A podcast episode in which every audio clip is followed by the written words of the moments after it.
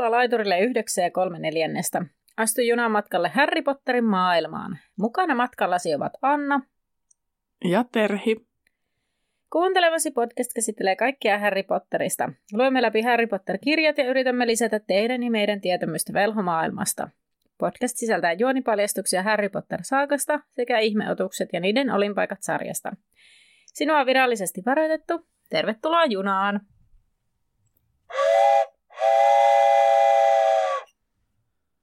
Moi vaan moi! Meillä on tällä kertaa käsittelyssä Feeniksikillan toisiksi viimeinen luku, eli luku 37, kadonnut ennustus. Ja tota, ennen nauhoitusta sanoinkin Terhille, että tämä on semmoinen luku, että tästä ensinnäkin siis puhuttiin siitä, että oli vähän vaikea tehdä muistiinpanoja, tai jotenkin tuntuu, että, että oli vähän tahmasta ehkä. Mutta se johtuu siitä, että tämä luku on pullollaan sitä semmoista niin kuin, tai siis tämä on tiivistettynä koko tämän kirjan sisältö. Eli jos pitäisi joku kysyä, että ehdin lukea yhden luvun Harry Potter ja Phoenixin killasta, minkä luvun luen, niin sanoisin, että luet tämä luku, niin saat selville niin kuin koko kirjan sisällön paljastuksineen ja kaikkineen. Ja siis koko kirjasarjan Joo. asiat. Ei Kyllä. pelkästään Phoenixin killan, vaan siis, että mihin koko kirjasarja perustuu. Anna kun sanoo ton, niin mä olin että totta. Mm. Että ihan oikeasti tässä kerrotaan, että miksi tämä kirjasarja, tai t- tavallaan miksi, mihin perustuu tämän kirjasarjan tapahtumat ja mihinkä tässä niin kuin lopulta tähdetään. Niin, niin totta, että tämä voisi olla niin kuin the luku, että jos joku kysyy sanoa, että ehdin lukea vain yhden luvun Harry Pottereista, minkä luen, niin lue kadonnut ennustus. Niin. Toki se antaa ehkä hieman yksipuolisen kuvan ja vähän semmoisen, ei ihan kaikkia juonenkäänteitä avaa tietenkään tässä kohtaa, niin. mutta semmoinen yleiskatsaus. Mutta silleen koko... pääjuonen osalta. Kyllä. Ei sivujuonteiden. Näinpä. Öö, Terhi, kerrotko viime viikon tota, niin, niin, kuulijavipin vastauksen ennen kuin mennään muihin pöllöpostiasioihin? Joo, teiltähän kysyttiin, että mistä patsan osasta Dumbledore teki porttiavaimen Harrylle takaisin kouluun, tai että Harry pääsisi takaisin kouluun, niin senhän oli kultainen velhopää siitä isosta patsaasta. Mm. Meillä on tullut siis kysymys, tai siis, että yksi kuulija laittoi siitä, että kysymyksen näistä ennustuksista, mikä sopii tähän lukuun hirveän hyvin, kun on kerran kadonnut ennustus kyseessä, että miten ne ennustukset päätyy salaperäisyyksien osastolle ja meneekö kaikki sinne vai vain osa? Mä en muista, kysyykö se kuulija tätä, että meneekö ne kaikki sinne vai osa vai oliko tämä mun jatkokysymys, mutta anyways näistä ennustuksista ja mä itse siinä kohtaa, kun luin tämän viestin, mä olin ihan silleen, totta, että ei me olla sitä käsitelty, siellä vaan on hirveästi mm. niitä. Ja mä sitten pikkasen googlettelin ja ihan niin kuin suoraa vastausta jotenkin en saanut, mutta niin kuin, niitähän säilytetään tosiaan siellä, mä en tiedä mikä se oli suomeksi, joku ennustushuone vai mikä se oli. Onko se niin ennustussali tai joku? Joo, englanniksi se on niin Prophecy Records, ja siellä siis niin kuin näitä ennustuksia ja säilytetään. Ja siis äh, tässä kohtaa täällä oli täällä näissä näillä sivuilla semmoinen, että täytyy erottaa sellainen pikkupovaaminen ja ennustaminen toisistaan. Eli niin kuin, tavallaan se sellainen, mitä ne lapset harjoittelee koulussa, ehkä enemmän sellaista povaamista. Että ne ei mm-hmm. niin kuin sellaista oikeaa ennustamisen tai sellaista, niin kuin, no mitenkään, niin kuin, mä en tiedä, profeesis, niin senhän voi kääntää vähän semmoinen profeetiaa tyyppisenä, ja sellaistahan se onkin. Että se ei niin kuin mm-hmm. pelkkää semmoinen, että pikkasen mietitään, että no mitä se tulevaisuus tuo tullessaan, vai se on niin oikea sellainen, vähän niin kuin näkyy ehkä tulevaisuudesta. Mm. Niin, niin tota, että ne, niitä vain on siellä. Eli ei semmoisia, että, että oh, T-lehdistä voimme lukea, että huomenna sitä vettä, niin ei sellaisia mene sinne. Ja sitten tota, mm, no nimenomaan nauhoituksia siitä, niin kuin, nauhoituksia näiden näkijöiden tekemiä nauhoituksia, eli tavallaan ei kenen tahansa, vaan yleensä niitä näkijöiden. Ja tota, ne tallennettiin sen takia, että niin kuin pysytään kärryillä siitä, mitä on tehty, minkälaisia ennustuksia. Mutta siis... Miten se käytännössä tapahtuu, että niin. ne pystyy, kun eihän se punurmio esimerkiksi edes tiedä, että se on ennustanut Niin, siis niin, kyllä. Ja tämä on se kysymys, niin kuin mikä mua tässä eniten ehkä ihmetyttikin, mutta mä en niin kuin jotenkin siis niin kuin omasta mielestäni saanut sitä niin kuin selville. Että tälle niin kuin mitenkään, siinä puhuttiin sitä niin kuin tälle, että, ää, että niin kuin, the recordings of the words spoken by a seer. Eli ne on niin kuin nauhoituksia. Mutta kuka ne nauhoitukset tekee? Tai että, että niin kuin, onko ne siis, jo, mä en muista, ehdottiko se kuulija, joka tästä laittoi, sitä, että onko ne niin kuin esimerkiksi Dumbledore muisto siitä. Koska nehän on saman tyylisiä kuvaillaan, mitä nähdään vaikka is- siellä ajatuseulassa ne. Niin nyt tähän en siis saanut vastausta. Mun mielestä oli aivan loistava kysymys. Että mä jäin niinku itsekin silleen, että hei, hetkinen. Ja niinku just se, että päätyykö ne kaikki sinne, että mistä se on kiinni. Ja, ja jotenkin niin kuin, niin kuin Dumbledorekin siinä tässä luvussa tulee sanomaan, jos nyt en ole ihan väärässä, se oli tässä luvussa, todennäköisesti tässä luvussa, niin, niin äh, hän sanoo sitä, että se, se profe, tai niin kuin, se profeettohalli, mikä, ei kun siis ennustussalin se työntekijä tai se, mikä se, millä nimellä se kuttukaa sitä työntekijää, niin hän halusi nimetä sen Härin mukaan, koska mm. se niin kuin oli jo tavallaan Voldemort ottanut sen askeleen. Eli mm. joku työntekijä siellä jotenkin määrittelee, niin en tiedä sitten toimiiko se niin, että tavallaan velho, joka on kuullut tällaisen niin kuin profetian kautta ennustuksen, menee sinne ja sanoo, että olen kuullut tällaisen, ja sitten jakaa sen muiston.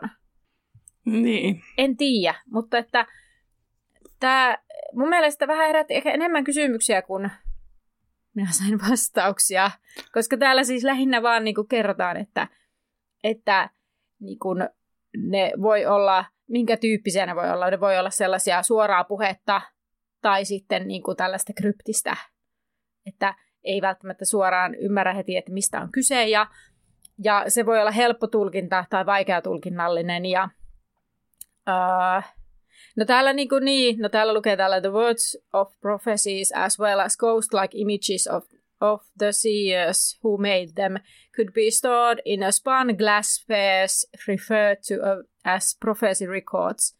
Eli tavallaan just tästä, että ne voi sinne, ne voi sinne säilyä. Mutta tuossa, että, että joku kävisi kertomassa, että tämmöisen ennustuksen on niin kuullut ja näin, niin – Eikö siinä seuraavassa luvussa niissä lehtijutuissa ole, että tyyli ihmiset ei edes tiedä, että semmoinen osasto on olemassa? Niin, niin, siis niin, kyllä, kyllä. Mutta mä mietin myös semmoista, voiko tässä olla joku tämmöinenkin, kun tässä nyt ei silleen, vaikka täällä on siis täällä Making a Prophecy, tämmöinen otsikko, niin tästä ei niinku selviä. Tässä vaan selitetään, että mikä nyt sitä on sitä ennustamista oikeasti. Ja mitenkä mm-hmm. just se, että saattaa, että se ennustaja ei muista tai se näkijä ei enää muista sitten seuraavassa hetkessä sen jälkeen, kun on ollut semmoisessa tilassa. Mm-hmm. Niin, niin tota, mä mietin, että voiko tässä myös olla toki semmoinen, että siis kun tämmöinen näkijä ennustaa jonkun asian, niin se automaattisesti jotenkin muuttuu, että tavallaan sinne tulee sinne sala- salaperäisyyksen osastolle semmoinen muodostuu semmoinen pallo, mihin se on säilyttynä. Siis näin mä oon aina itse ajatellut. Niin, siis se voi hyvinkin olla. Ja se kuulostaa hyvin velhomaailman ja semmoiselta ehkä niin kuin, no se sopii tähän velhomaailmaan ja sitten ehkä se on myös helppo sellainen, että sitä ei tarvitse selitellä, kun se vaan sanoo, että no se on vaan taikuus. Niin. Mutta joo, ehkä mietitään se sille linjalle, että se on joku tämän tyyppinen koska ei meillä nyt ole vastauksia tähän. Mm. No lisää pöllöpostia sitten, että meiltä pääsi lipsahtamaan semmoinen asia, että aaveethan ei ole töissä. Jo unohdettiin täysin, että tylypahkassahan Beans on töissä. Eli hän on historiaopettaja. Mietin, että onko se vähän eri juttu kuin se, ei se tajua kuolleensa, mutta, mutta sitten muista aaveistahan meillä ei oikeastaan ole tietoa, eikä toisaalta olla edes otettu selvää. Mm. Mutta mä jotenkin näkisin niin, että Vince on tylypahkassa, koska tota, jotenkin tylypahka on vähän eri. Tai sille jotenkin mun mielestä, että ministeriö, ministeriön se olisi no, niin kuin aaveita. Se kuulostaa jotenkin semmoiselta, että ministeriö ei tekisi sellaista. teki. Niin. Koska mun mielestä ministeriö on sen verran vanhoillinen, niin ajatus, että siellä olisi välttämättä aavetöissä. Kun taas Tylypahkas sanoi, on siellä ollut eri opettajia, tai rehtoreita siis lähinnä, mm. jotka on varmasti ollut hyvin eri, erilaisia aatteiltaan, mutta niin jotenkin, niin, en... Niin, mutta kun mehän emme tosiaan tiedä, että kyllähän se ministeriössä voisi ollakin mm. joku töissä. Niin. Mutta sitten totta. se, että onko se siellä kuolema-osastolla, niin, niin, niin tota, tavallaan Nick antaa seuraavassa luvussa myös ehkä siihen vastauksen, että todennäköisesti ei ainakaan mm. sille, että se voi ravata ees takaisin sen portin toiselle puolelle takaisin, koska Kyllä. Aavet ei tiedä mitään siitä mutta, kuoleman jälkeisestä elämästä. Joo, mutta sittenpä tulipa tällainen, että se miksi yleensä ihmiset tekee töitä on sen, että saavat elatuksen itselleen, niin mm. tarvitsevatko aaveet elatusta itselleen, että Vinssin kohdalla kyse on todennäköisesti just siitä, niin kuin, tai niin kuin mitä ollaankin puhuttu, että hän ei tavallaan itse tajua edes kuolleensa ja hän vain jatkaa sitä opetusta, koska se on todennäköisesti hänelle sellainen kutsumus, että hän ei niin kuin, mm. tavallaan, että hän vain jatkaa siitä, mihin jäi. Kun taas sitten, mm. niin kuin, olisiko se sitten, niin kuin, maksettaisiko niille aaveille, jos ne olisi jossakin töissä, niin palkkaa. Niin. Tästä herää siis enemmän kysymyksiä kuin mitä saatte vastauksia. Joten, Mä olen nyt tänään tota... loistava tässä. Herättämään kysymyksiä enemmän kuin antamaan vastauksia. Sitten tota, edelliseen lukuun liittyen, kun editoidessa tajusin, kun pohdittiin sitä ilmiintymistä ja kaikkoontumista siellä mm. taikaministeriössä. Ja sitten mietittiin sitä, että Dumbledorella ehkä on se lupa tehdä mm. se entisenä rehtorina ja todennäköisesti sitä ei sitten ehkä otettu pois.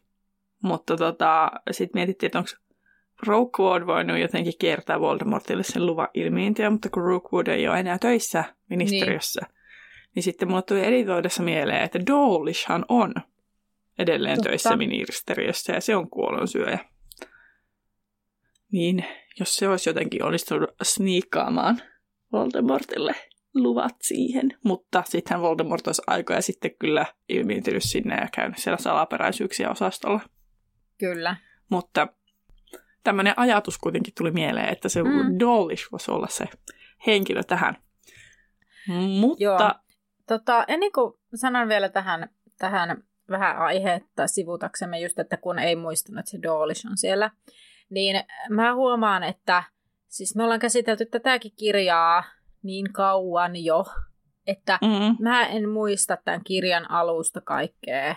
Siis, niin kuin, että, siis sellaisia niin kuin pieniä juttuja ja isompiakin juttuja, että mä huomaan, että me ollaan niin silleen, öö, niin kuin, siis niin hartaasti käsitelty tätä, tätä ollaan, mä en muista enää edes milloin me tämä aloitettiin siis. Just rupesin katsomaan. Niin. Ää, aloitettu helmikuussa. Niin, että että mä en enää, niin kuin, mä enää muistaa, koska me ollaan niin tavallaan, täällä tulee joka viikko niin paljon kaikkea tavallaan niin kuin tietoa ja semmoista niin kuin, siis syvällisen mennään, että tavallaan mm-hmm. mun kapasiteetti muistaa sitä vanhaa ei ole niin kuin, että mulle ei ole jäänyt kaikki mieleen. Tämä siis huomasi lähinnä siitä, koska siis katsoin jo sen elokuvan ja tein sitä bonusjaksoa varten tuossa muistiinpanoja, niin siinä huomasi jotenkin, että Aa, aa ja, niin, niin, että täällä olisi pitänyt, usko, tässä, tässä taisi olla joku tälleen, ja aa, no sitä ei nyt tässä ymmärrettävästi ollut. Ja... niin. Mutta siitä enemmän Nopein sitten... mukaan olemme siis kahdeksan kuukautta tätä käsitelleet, tätä kirjaa. Huhhuh, no se on. kahdeksan kuukautta vielä putkeen, että meillä ei ollut edes mitään lomaa välissä Mutta... tästä se on tosi pitkä aika. Se on melkein yksi luku, tai siis oikeastaan se on yksi lukuvuosi, koska lukuvuosi on yhdeksän kuukautta, mutta siellä on kuukauden verran lomaa. Joo. Okei, okay, Teri, heitäpä tiivistelmä tähän lukuun. Edellisessä jaksossa saatiin todistaa menetyksen tuskaa Harryn käsitellessä Siriuksen menettämistä. Harry yritti ratkaista menetyksensä kostamalla ja kiduttamalla Bellatrixia, mutta ei siihen kyennyt. Voldemort ilmestyi paikalle raivon partaalla valmiina tappamaan Harryn, mutta Dumbledore saapui viime hetkellä pojan pelastukseksi. Taistelu päättyi Harryn riivaukseen sekä Voldemortin taikaministerille ja monelle muulle kiinni jäämiseen. Tässä jaksossa Harry kohtaa Dumbledoren sekä tulevaisuutensa käydessään läpi rehtorinsa kanssa taikaministeriön tapahtumia ja syitä sille. Kiitos Terhi. Happi mennessä loppua.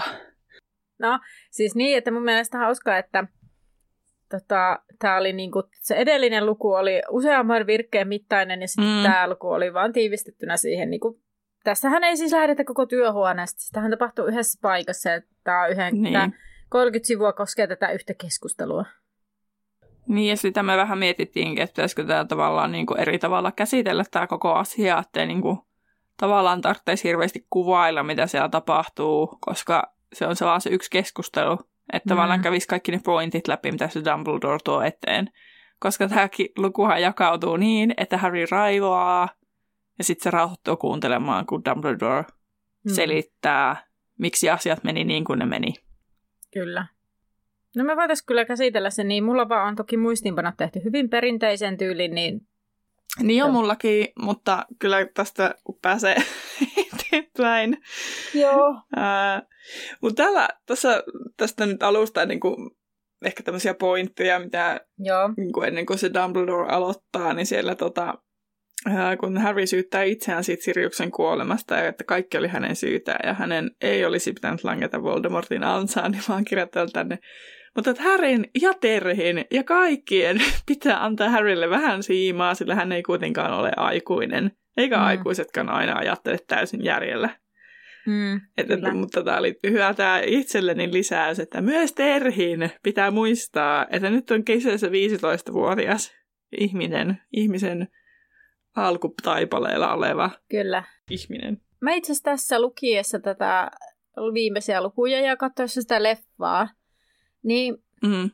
Mulle heräsi sellainen ajatus, että tämä Harry ei ollut lainkaan niin angstinen tämän koko kirja aikana, kun mä muistelin. Siis sillä oli niitä hetkiä, totta kai, siis mm. siis näin, mistä me ollaan kyllä paljon jauhettukin, mutta myös me ollaan annettu Harrylle vähän semmoinen, että niin toisaalta, että onko se ihme, Mm. Ja, ja senpä takia niin kuin, mulla on myös semmoinen, että mä jotenkin havaahuin siihen, että, että se ei ehkä ole ihan niin semmoinen niin paljon ja niin jatkuvasti raivoa kuin mitä niin kuin mä muistelen aina.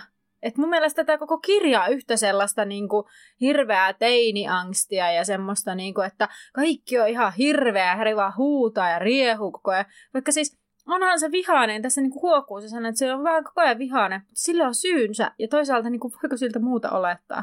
Se johtuu ehkä siitä, että niin kuin tätä kirjaa kun puhutaan, niin kaikki, niin kuin se on se kirja, missä Harry on tosi angsti. Niin. Että se niin. tavallaan, niin kuin, tavallaan niin kuin, äh, kaikkien niin kuin lukijoiden ja tämmöisten niin kuin puheissa tulee aina esille angsti Harry, angsti Harry, Phoenixin mm. killan angsti Harry. Tavallaan, että se niin kuin vahvistaa vaan se puhe tavallaan sitä fiilistä, mm. vaikka se todellisuus ei välttämättä ole niin angstinen. Kyllä, tota, mutta siis sen haluan sanoa tähän ennen kuin päästään tähän keskustelun kunnolla, kun Harry tosiaan siellä niin kuin ottelee sitä Dumbledorea ja, ja tota, niin, niin, öö, hän piina, siellä piinaavassa hiljaisuudessa on lukittuna huoneeseen, niin mä että Harry tajuaa, että Phineas Nikelus, joka siellä siis ottaa kyselee siitä, tai mitä tuleeko se mm. Dumbledore, ja voi, että minun kelvot on lapsen, lapsen, lapsen, lapseni siellä sitä ja bla bla bla. Ja Häri mietti, että mitä, että Fineasko ei tiedä. Ja sitten mun niinku ajatus mm. oli, miksi se tietäisi? Niin. Tai siis, että kuka sille olisi kertonut. Todennäköisesti eihän Dumbledore ensimmäinen tehtävä ole heti mennä kertomaan jollekin taululle, että arvaa mitä, että Sirius on kuollut. Tai sille, että miksi se, keneltä se olisi tiennyt. Tavallaan siitä tapahtumista mm. on oikeasti viisi minuuttia. Niin, tyyliin. No niin, siis no about terrallaan vähän Varsinkin, päälle. että jos se on ollut siis omassa taulussaan tylypahkassa, että jos se olisi sattunut olemaan Kalmanhan aukiolla. Niin. Niin sitten kun olen nyt tuossa automatkalla, kuuntelin jo puoliveristä prinssiä hyvinkin pitkälle pääsin, niin sitten kun siellä niin kun Harry kohtaa Olion, kun ne selvittää, että onko Harry perinyt sen niin. Kalmanhan aukion, niin sittenhän se Olio siirtyy Harryn hallintaa. Mm. Ja se on vaan, ei, ei, ei, ei, ei, en suostu. Että se tavallaan Phineas olisi voinut siitä pystyä päättelemään, että okei, okay, on niin kuin lojaalius on vaihtunut johonkin toiseen, kun se siellä ragee. Mutta tota, toisaalta sen olisi voinut Siriuksellekin sellaista uutaa. Mm. Mutta niin kuin, Että, mutta todennäköisesti hän on ollut Tylypahkan taulussa. Niin, eikä ole vain nyt sieltä Kalman aukiolta kuulla mm. näistä.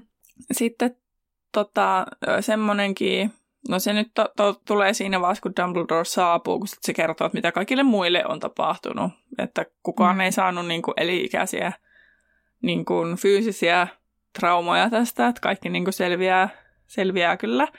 Niin se, mitä minä ihmettelin, kun sit siinä oli, että Tonks saattaa joutua pyhään mungoon, että onko ne auroritkin raahattu sairaalasiipeen vai mitä ihmettä, vai onko se Tonks niin viety kotiin toipumaan vai mikä. Mutta mulla tuli niin. ensimmäisenä, että onko se Tonks muka tylypahkassa. Niin, että varmaan, vai oliko siinä, että se saattaa olla siellä joutua joksikin aikaa pyhään mungoon, että onko se niin kuin, että hän on siellä, että hän on niin kuin tarkastuskäynnillä, mutta hän saattaa joutua jäämään sinne joksikin aikaa. No totta, toi on ihan hyvä pointti, koska mä vaan No mulla tuli se ensimmäinen ajatus ja mä en päässyt siitä yli. mä laitoinkin tänne, että ymmärsinkö nyt vaan jotakin väärin. Min ymmärsin. siis jotain väärin. Ja tästä Dumbledoren saapumisesta nyt, nyt vielä sekin, että mielestä tässä on jotain hellyttävää, että hän tuo sen, sen Foxin sinne. Tai siis totta kai mm. hän tuo sen Foxin, mutta just se, että se kuvaillaan, että kuinka hän tuo sen pienen Foxin Phoenix-linnu, joka pelasti hänet niin kuin käytännössä mm. siinä hetkessä, niin hän tuo sen sinne Orrelle, että hän voi sitten siellä aloitella uutta elämäänsä. Niin, kyllä. Niin tavallaan mun mielestä se on, se on tota Dumbledoresta sellainen, mun mielestä se inhimillistä. Siis, tiedätkö, mun on nyt pakko kuulijoillekin siis paljastaa, ja nyt sanon Terhillekin tämä ääneen, että ää, koska tosiaan nyt kun nauhoitetaan, niin se on seuraavana päivänä se paneelikeskustelu siitä mihin, missä olen tuolla Kuopion kirjastolla puhumassa. Ja sitä varten, kun on tavallaan noita J.K. Rowlingin juttuja, mitä hän on niin kuin, päästellyt suustaan, niin jotenkin selvitellyt, mitäs kaikkea näitä nyt olikaan juttuja. Ja sitten Terhi, Terhin kanssa luettiin siis sellaista ö, artikkelia, missä oli kaikki, että mikä niin kuin Harry Potterissa, mitä tavallaan siellä on, että mitä kaikkea niin kuin, sieltä voi lukea tavallaan, mitäs mä ilmaisen, tavallaan mitä, mitä niin kuin epäkohtia siellä jotenkin on Harry Potterissa. Enkä tarkoita nyt siis juoniaukkoja, vaan tämmöisiä niin kuin asioita, jotka on luettavissa rivien väleistä siitä kirjasarjasta tai tästä kirjasarjasta. Mm. Ja äh, mä olin siis Terhille sanonut, että suuri osa mun mielestä näistä on hyvinkin tekemällä tehtyjä. Ja mm. hyvinkin niin kuin ehkä sille väkisin jopa niin kuin mun mielestä väännettyjä. Mutta yksi asia, mikä mun mielestä oli mielenkiintoinen, että siellä selitettiin sitä, että niin kun tämä Dumbledoren käytös, niin sitä ihannoidaan. Ja sitten Dumbledorehan on aika häikäilemätön vallankäyttäjä, ja tavallaan hän niin käyttää hyväkseen näitä muita ihmisiä ympärillään. Ja mm. mehän ollaan se verhottukin tämä ajatus niin tähän tällaiseen Puppet Master, mistä me ollaan puhuttu mm. paljon. Ja äh, No tämän mä myönnän, että tämä on ehkä sellainen, että mä en tiedä, siis mähän en enää niin kuin missään nimessä ihannoi Dumbledore, että hän olisi joku niin kuin mm. sankari, että mun mielestä niin kuin se on aika vahvasti karissu musta. Mut ja joka kerta, kun Dumbledoresta annetaan vähän tällaista niin kuin, mm, inhimillistä puolta tai tämmöistä nimenomaan tällaista, missä hän osoittaa jonkinnäköisiä ehkä aitoja tunteita niin ne välit, miel... aitoa välittämistä. Aitoa välittämistä, just niin. Niin mm. mulle tulee semmoinen, että jes, että tavallaan ei tämä ole ihan niin, kuin niin, niin tavallaan sellainen häikäilemätön tämä hahmo. Mm. Mutta, Mutta että, mm. mulla oli ihan samoja, mä olin sanomassa, että tässä on monta hetkeä sellaista, että Dumbledoresta näkyy just tämä inhimillinen välittäminen ja todellinen välittäminen ja inhimillisyys. Mm. Mutta tässä on myös asioita, kommentteja häneltä, jotka todistaa sen, että hän on häikäilemätön ja hän on semmoinen puppet master. Joo. Ja mä ainakin aion pointata ne kyllä tuolta Niin esille. Joo, mutta just tämä, että tavallaan ää, niin kun, että, että tämä, että sitä kritisoidaan siitä, niin joo, että, että se on kyllä ehkä jotenkin aika, aika taitavasti, siis taitavasti kirjoitettu tämä hahmo. Että sitä niin kuin mm. helposti ajatella, että se on niin kuin se suurin hyvissä tässä jollakin tavalla, vaikka mm. mä en näe sitä. Mutta sitten mun mielestä nyt vielä, kun pääsin tähän Rowling kritiikkiasiaan, niin mun mielestä on aina hyvä kysymys kirjoissa miettiä sitä, että jos kirjassa kerrotaan jostakin asiasta, vaikka jostain jonkun jonkin ryhmän sorrosta tai taikka joku hahmo käyttäytyy kirjasarjassa jotenkin niin kuin, sille ei hyväksyttävällä tavalla. Mun mielestä pitää kysyä, että, että tarkoittaako se sitä, että se kirjailija itse hyväksyy sen ja se kirja mahdollisesti niin kuin ihannoi sitä asiaa? Vai onko siinä vaan hahmo, joka käyttäytyy päin, päin tai niin kuin rumaasti ja näin, ilman, että sitä ihannoidaan? Siis niin kuin, koska mm. just se sivu, mitä me luettiin, niin siellä oli aika paljon sellaisia asioita, missä niin kuin jotenkin tavallaan se, että jos joku hahmo käyttäytyy jollakin tavalla, niin se kuitattiin sillä, että tätä ihannoidaan vähän niin kuin, että tavallaan se nostetaan mm. semmoisen, että on hyväksyttyä se sen käytös. Vaikka missäänhän mun mielestä ei sanota, että näin kuuluisi käyttäytyä. Niin, esimerkiksi nyt vaikka sitten No, no ehkä Voldemort on tavallaan huono esimerkki, koska sitä niin kuin kritisoi, tavallaan kritisoi ja tässä sitten niin kuin kirjasarjassa sitä hänen toimintaansa, mutta se a, vähän niin kuin se aate siellä taustalla. Mm. Niin sitten, että niin kuin, no sekä, se ei ollut nyt niissä esimerkkeissä, mm.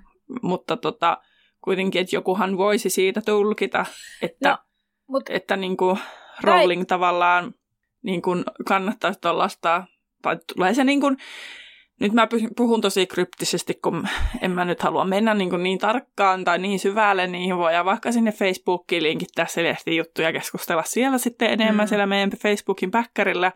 Mutta tavallaan niin kuin tämmöisenä yleisenä esimerkkinä, mistä sen voisi niin kuin johtaa sen, että Rowling vaikka kannattaa jotenkin niin kuin, että niin kuin ryhmän syrjintää niin. tai tämmöistä se tulee kyllä, niin kuin, siinä lehtijutussahan on niin kuin useampia lueteltu, on. että mistä se niin kuin tulisi, mutta että se voisi ajatella Voldemortinkin kautta, mutta kun eihän se, kun musta taas tuntuu, että tuossa kirjasarjassa esim. siinä kohti, niin otetaan vähän niin kuin enemmän kantaa siihen, että se on väärin, niin. kuin se, että sitä ihannoidaan. Tai siellä oli semmoinen esimerkki, että Hagridia kohdellaan toisen luokan kansalaisena.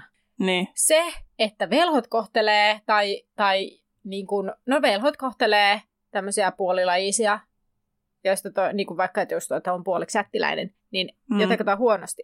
Niin eihän tässä kirjasarjassa olla sillä tavalla, että niin kuin sanotaan mitenkään, että velhot toimii oikein. Siis eihän mm. tässä ole, ja Harryhan vastustaa sitä. Harryhan itse sillä, että niin. Hagrid on Hagrid, hän kohtaa hänet persoonana. Niin, niin. Mä niin, että miten niistä ihannoidaan tai sellaista niin kuin oikeutetaan se, että jotakuta kohdellaan toisen luokan kansalaisena. Mm. Tämä on niin kuin, mun mielestä nyt tässä tuli nyt tällä tämmöinen kannanotto tähän väliin, mutta siis niinku, niin. mun mielestä... Ja tämä nyt ei todellakaan tarkoita sitä, että me seisottaisiin kaikkeen Rowlingin asioiden ei. kannalta, mm. mutta se, että että niin, ei, siis ei todellakaan seistä hänen lausuntojensa takana, se on mutta ehkä, ehkä enemmän se, että niin kuin, mitä hän oikeasti on lausunut versus se, että mitä ihmiset yrittää nyt niin kuin, kaiken lisäksi laittaa hänen suuhunsa mm. tavallaan ehkä tämä johtuu siitä, että kun tämä kirjasarja on meille niin rakas, mm. niin sitten jotenkin ei haluttaisi, että ihmiset näkisivät sen vaan myrkyllisenä, mm. koska niin kun, tässä kuitenkin otetaan, niin kun, kun mun mielestä tässä kirjasarjassa on just se, että tuodaan just esille sitä, että hyväksyttäisiin kaikki mm. ja että niin kun toisten syrjiminen ei ole niin ok, koska mm. tässä on monta esimerkkiä kiusaamisesta ja syrjinnästä ja henkisestä väkivallasta. Että ei pidä mennä ennakkoluulojen mukaan tässä. Niin. Hmm. Mutta että... Niin, niin se on, sen takiahan se on raskasta, että sitten Rowling on lausunut semmoisia asioita, hmm. jotka on niinku ristiriidassa sitten sen jotenkin tämän kirjan ehkä sellaisen arvomaailman kanssa. Niin. Että se tuntuu tosi ristiriitaiselta. Kyllä. Ja meidän kanssa saa ehdottomasti olla eri mieltä Siis tämä on niinku, Kyllä. tässä hetkessä tämä on mun mielipide ja Terhin mielipide. Niin tota, ehdottomasti, ja jos teillä on jotain, mitä te haluatte kommentoida, laittakaa meille ehdottomasti viestiä, että voidaan käydä vähän keskustelua, keskustelua joko yh, niinku yleisesti vaikka siellä päkkärillä tai ihan sitten vaikka viestitsekin, niin ihan mielellämme kuullaan teidän ajatuksia. Mm, ja Mutta... meidänkin mielipiteen saa muuttaa. Kyllä. Mutta ei kuitenkaan lähdetä siellä keskustelussa syyttämään ketään. Ei. Että eikä, eikä mennä siihen, että jos on joku jotain mieltä, niin se on myös itse sitten jotenkin huono ihminen tai muuta. Mutta ei me, että ei sorruta me siihen. Joo, ei sorruta. Tätä, mutta nyt voitaisiin mennä eteenpäin tästä räntistä mikä meillä tähän väliin oli. niin tota, että siis tämä nyt naurata, tässä vaan kävi nyt vähän tämmöinen hassu juttu yhtäkkiä kesken kaiken, niin se Joo. on editytty tästä pois, mutta, mutta tota, sen takia ehkä tunnelma muuttuu nyt lennosta toiseen, mutta palataan nyt tähän lukuun. Ää, Tämähän alkaa sitten, kun Dumbledore tulee, niin sillä, että Dumbledore toteaa, että hän tietää, miltä Harrystä tuntuu. Mutta Harry totesi yllättävän kovalla äänellä, että ei tämä voinut tietää. Ja hänen sisuksissaan sykähti vihaa, sillä ei Dumbledorella voinut olla aavistustakaan, miltä hänestä tuntui. Niin ylipäänsä mun mielestä tällaiset tilanteet on tosi niin kuin haastavia. Mm. Ja on, elämässähän näitä hetkiä tulee, kun sitten jollakin on tosi iso menetys, tosi iso kriisi, niin tavallaan mä ymmärrän sen, että Dumbledore oikeasti tietää, miltä Harrystä mm. tuntuu. Se on menettänyt sisarensa ja semmoisessa kyseenalaisessa tilanteessa, missä hän syyttää itseään. Kyllä. Niin, niin Dumbledorehan tietää täysin. Mm-hmm. Tai siis ei täysin. Ei voi ikinä sanoa, että joku tietää täysin, miltä toisesta tuntuu.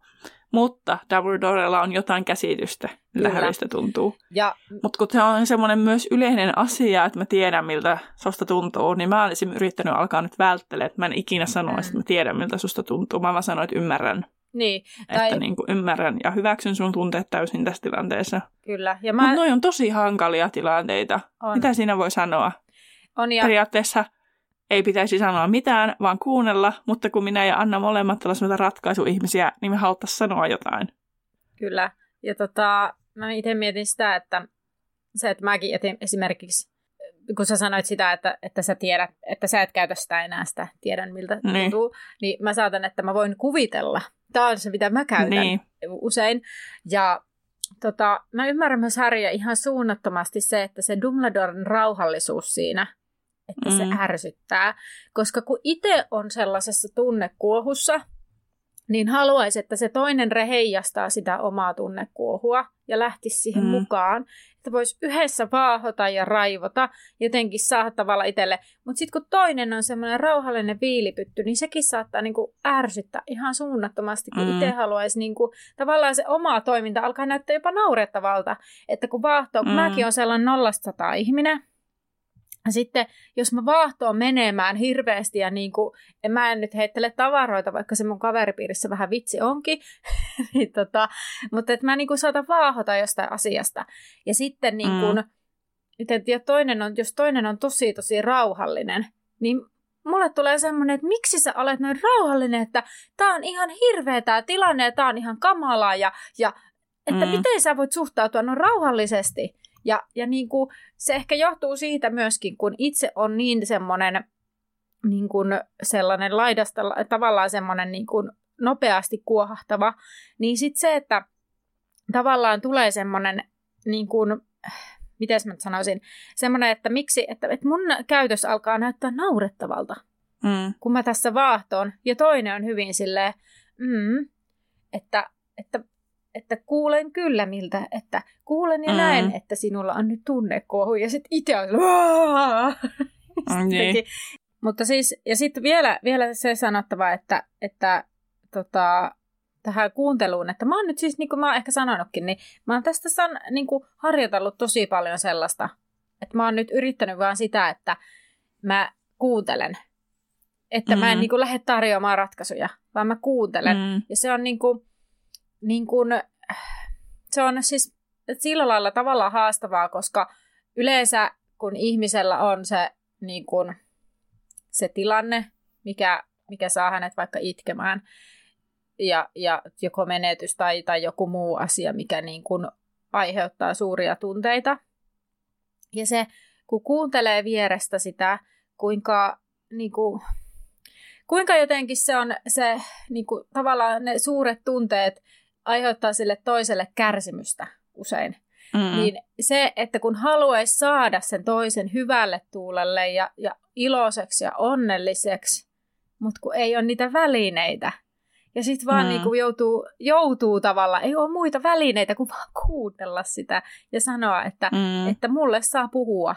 Mutta se on niin kuin itselle raastavaa, koska just haluaisi saada sen toisen sitten niin kuin, niin kuin taas iloiseksi ja kokemaan onnea ja iloa ja siis kaikkea, niin sitten jotenkin mm. se, se, se on se, mikä mä koen niin kuin siinä vaikeana. Mutta siis kuunteleminenhan on ihan tosi vaikeaa, varsinkin nykypäivänä. Siitä vielä oikein puhutaan. Ja mäkin olen lukenut nyt, intoutunut lukemaan nyt paljon kirjoja ja niin kuin, tosi monessa kirjassa se ohjataan siihen, että miten kuunnellaan. Mm. Koska se on niin vaikeaa nykypäivänä. Ihmiset on niin, miten se nyt sanoisi nätisti, mutta kun sehän on siis totta, että siis ihmiset hän haluaa puhua omista asioista ja niin kuin, siitähän ne keskustelut lähtee liikkeelle. Sä rupeat puhumaan jostain, mitä sä oot lukenut, mitä sä oot kuullut, mit, mitä niin kuin, tavallaan, että sä keskustelet niin kuin asioista, jotka nousee sun omasta mielestä tai sit sun omasta elämästä. Ja että sä haluat keskustella niistä asioista.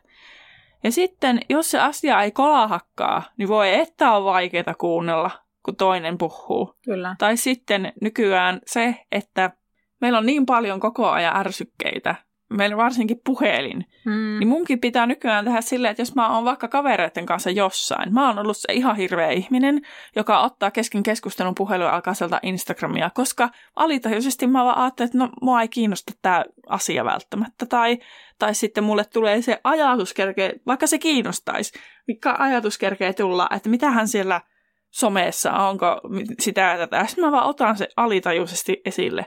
Mm. Tai sitten niinku, tai sit se tulee vaan niin automaationa. Ja mäkin joudun tekemään, musta on ihan käsittämätöntä, että tämmöisiä joutuu niinku miettimään, että mä laitan puhelimen siis eri paikkaan, mä laitan sen laukkuun, että mä en näe sitä. Jos mä näen, siis toinen juttu, että jos mä vaan näen sen, niin se on automaatio, että mä otan se esille ja alan sitä selata, vaikka toinen puhuu jostain tosi tärkeästäkin asiasta. Mm. Okei, okay, jos joku puhuu tosi jostain omasta tunneasiasta ja näin edelleen, niin en mä silloin sitä ota, niin. koska sitten mä oikeasti keskityn, että tuolla ihmisellä on hätää, mun täytyy kuunnella. Mutta jos on semmoinen niin arkipäiväinen mm. keskustelu, mm. ja mä kuulostan siis aika kauhealta ihmiseltä, mutta aika moni muukin niin kuin, tekee tätä. Tunnistan. Niin. Ja meidänkin esimerkiksi kaveriporukassa, niin sitten kun mä oon havahtunut tähän, niin mä oon saanut kuulla tästä niin esimerkiksi mä oon nyt meillä se kotona, joka sanoo, että voitko laittaa sen puhelimen pois, kun tässä keskustellaan. Ja niin kun, tai sitten niin kuin yhdessäkin, e, yhdellä kaveriporukalla nähtiin, sitten mä sanoin, että voidaanko sopia, että kun me ollaan tässä ruokapöydän ääressä, niin kukaan ei ota puhelinta esille. Että jos haluaa ottaa ruuasta kuvan, niin ottakoon nopeasti, mutta sitten ne menee pois. Niin kuin tavallaan, että jotenkin älytöntä, että semmoisia asioita pitää nykyään sopia. Kyllä, mutta se on tätä päivää. Ihan jotenkin... Ja hullua. Ja sitten tätä elämää alkaa miettiä, niin tämä on ihan hullua. Niinku.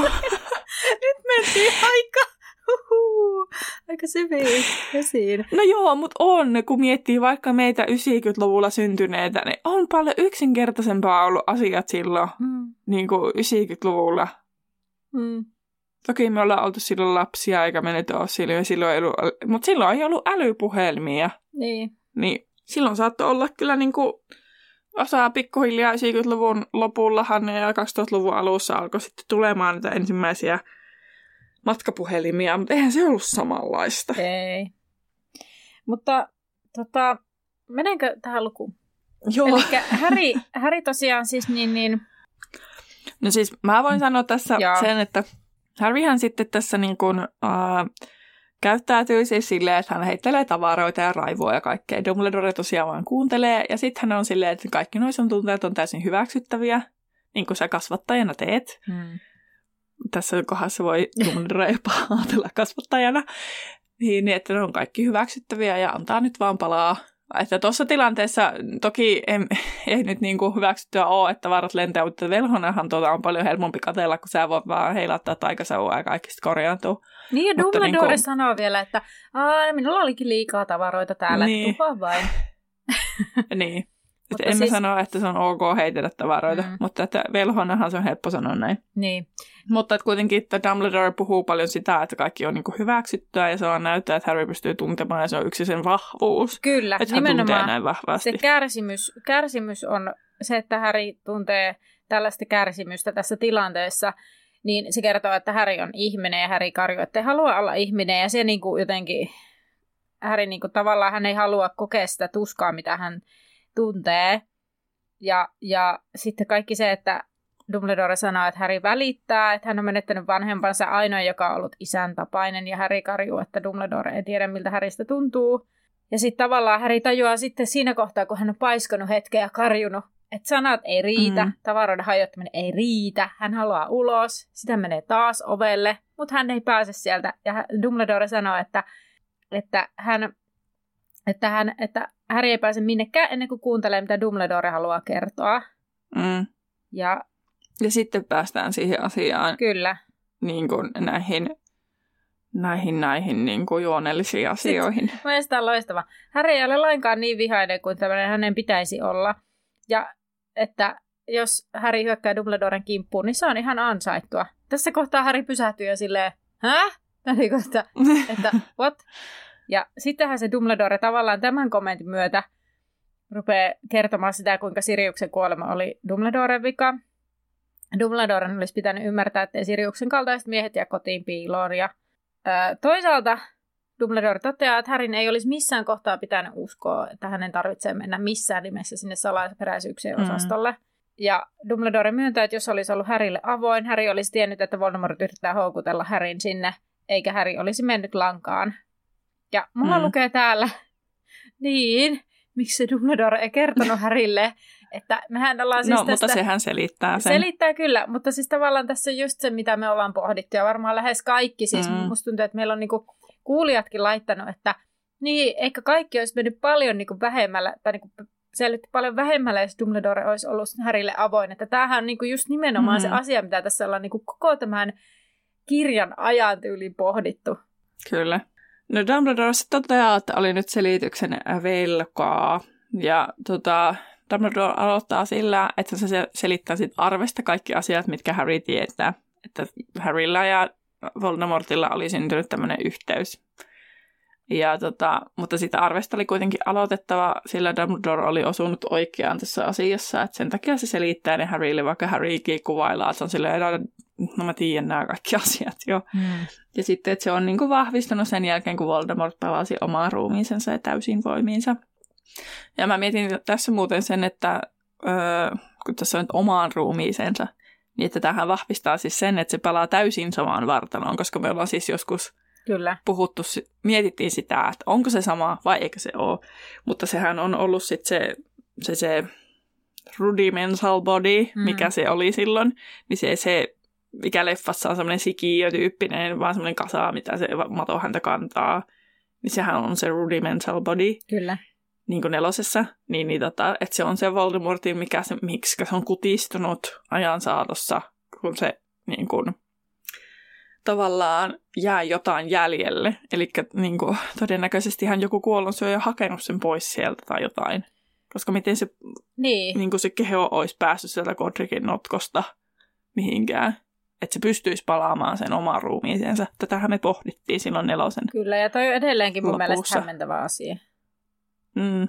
Mutta, Mutta näin mennä... se nyt on vaan niin. Niin kuin todettava. Tota, no No tosiaan siis viime aikoina sitten Dumbledore huolestui, että Voldemort saattaisi havaita tämän Härin ja hänen välisen yhteyden. Ja sitten lopulta Häri pääsi niin syvälle, että Voldemort vaistosi Härin läsnäolon, ja eli puhutaan siitä Weasleyn isän kimppuun käymisillasta. Mm. Ja Dumbledore kysyy, että eikö Häri ihmetellyt, miksei Dumbledore selittänyt asiaa, tai miksei itse opettanut Oklumeosta, ja miksei hän vilkaissut Häriä moneen kuukauteen, niin Härihän myöntää, että tätä hän pohti. Ja sitten Dumbledore kertoo, että pelkäsi Voldemortin ottavan Härin valtaansa eikä halunnut kannustaa siinä. Jos Voldemort olisi huomannut Härin ja Dumbledoren olevan läheisempiä kuin oppilaan ja rehtorin yleensä, niin olisiko Voldemort sitten vakoillut Härin kautta? Mulla heräsi tässä jotenkin semmoinen, että, että mun mielestä Harry ja Dumbledore ei ole edes niin, niin kuin läheisiä, mitä jotenkin tämä Dumbledore nyt tässä jotenkin antaa ymmärtää.